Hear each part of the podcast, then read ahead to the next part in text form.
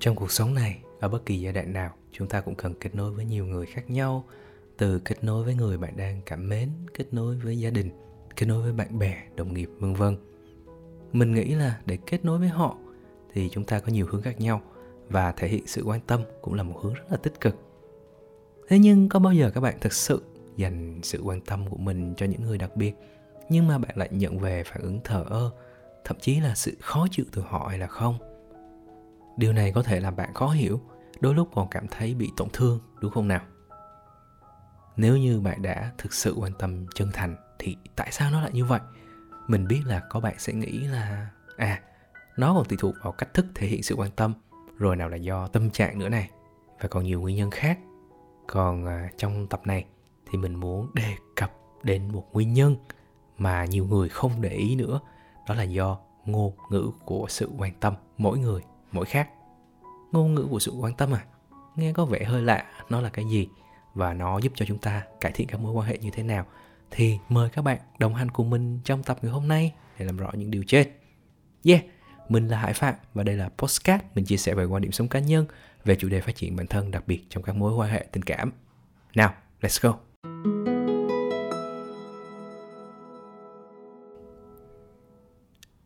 Có một sự thật quen thuộc quanh ta nhưng mà ít người để ý và nó sẽ giải thích phần nào nguyên nhân vì sao chúng ta thể hiện sự quan tâm và kết nối đến những người khác, nhưng lại nhận về sự thờ ơ hoặc khó chịu từ họ. Các bạn cũng đã biết, chó và mèo là hai người bạn rất thân của con người chúng ta. Nhưng mà giữa hai loài này nhìn chung thường có xung đột. Thế nên mà giữa hai người mà hay khắc khẩu không hợp nhau thì người ta mới có cái cụm từ là cứ như là chó với mèo ấy. Nhưng mà một hôm thì bất chợt mình lại tò mò rằng cái lý do gì mà bọn chó mèo này lại hay chúy chóe với nhau suốt ngày. Và mình cũng thử tìm trên google và kết quả mình nhận được khá là thú vị. Nào là do tập tính của hai loài này khác nhau, rồi nào là do bản năng tự vệ của mèo trước chó chẳng hạn. Nhưng mà nguyên nhân là mình cảm thấy thú vị hơn cả, đó là do sự khác nhau trong ngôn ngữ của chó và mèo. Ở đây, ý mình không phải là khác nhau, kiểu như chó thì kêu go go, mèo thì kêu meo meo. Ý mình ở đây là sự khác biệt về ngôn ngữ thể hiện cảm xúc. Điều này khiến khi chó hoặc mèo đưa ra những tín hiệu thì loài còn lại sẽ hiểu sai đi. Như khi chó muốn chơi đùa, nó có thể tiến tới mèo với cách đi bước nhảy vui tươi, thể hiện là, ê, mèo, chơi chung không? Nhưng mà đối với mèo, đó lại là dấu hiệu của sự đe dọa hoặc tấn công. Rồi khi mèo thấy chó tiến lại gần, nó quất đuôi thể hiện sự sợ hãi nhưng mà chó lại không hiểu được điều này. Ngoài ra thì còn vô vàng tình huống nữa giữa những cái người bạn này và người thụ hưởng hậu quả trong mối quan hệ này chính là chúng ta. Câu chuyện này á, thì nó làm mình liên hệ ngay với một cái trải nghiệm trước đây trong mối quan hệ với vợ mình. Mình hỗ trợ vợ mình việc nhà nè. Thỉnh thoảng tới những dịp kỷ niệm thì cũng giống như những người khác, mình mua những món quà nhỏ tặng vợ mình. Bản thân thì mình nghĩ là à mình đã dành sự quan tâm cho vợ mình qua những hành động trên rồi.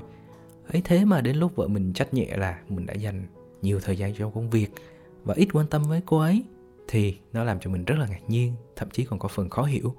Ủa, sao lạ vậy? Mình vẫn đang quan tâm mà ta.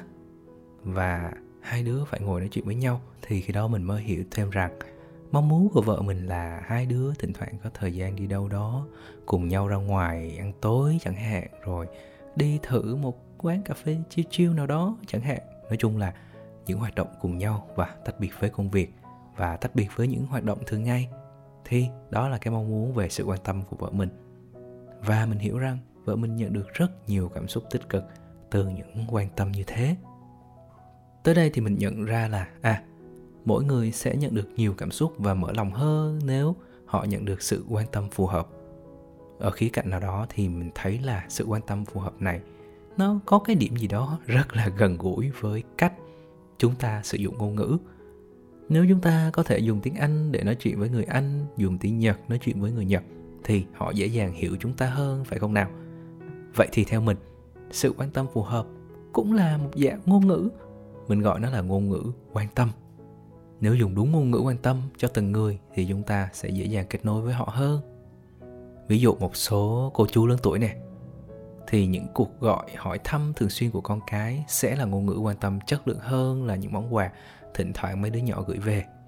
Với ờ, một số người bạn lâu ngày không gặp, một buổi cà phê trò chuyện riêng có thể sẽ là ngôn ngữ quan tâm chất lượng hơn, những lời hỏi thăm trong một buổi liên hoan tập thể.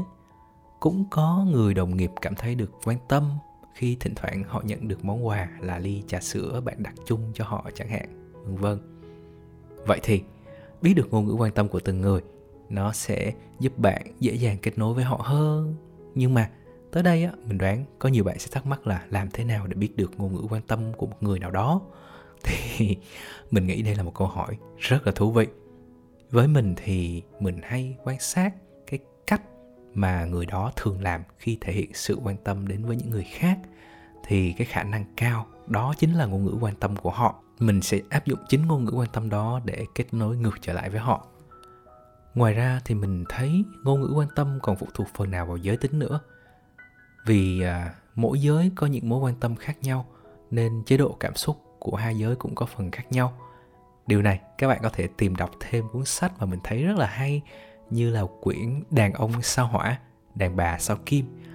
Với đàn ông sao hỏa đàn bà sao kim tác giả John Gray đã làm rõ về sự khác biệt giữa hai giới.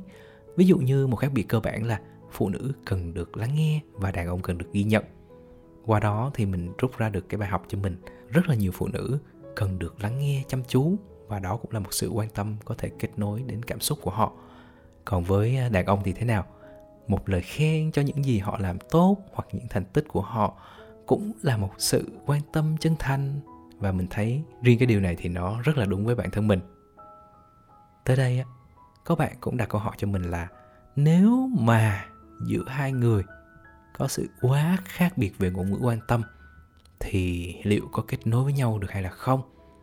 Thì mình cho rằng đúng là sẽ khó khăn hơn trong trường hợp hai người khác biệt lớn về ngôn ngữ quan tâm.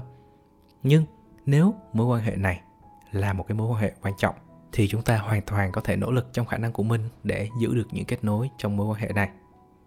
Biết đâu là theo thời gian, và một ngày nào đó, một trong hai người sẽ có sự thay đổi về ngôn ngữ quan tâm, thì kết nối cũng được dễ dàng hơn.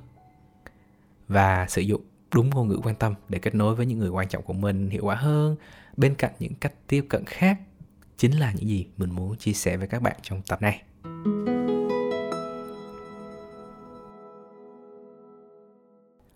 Tên tên tên.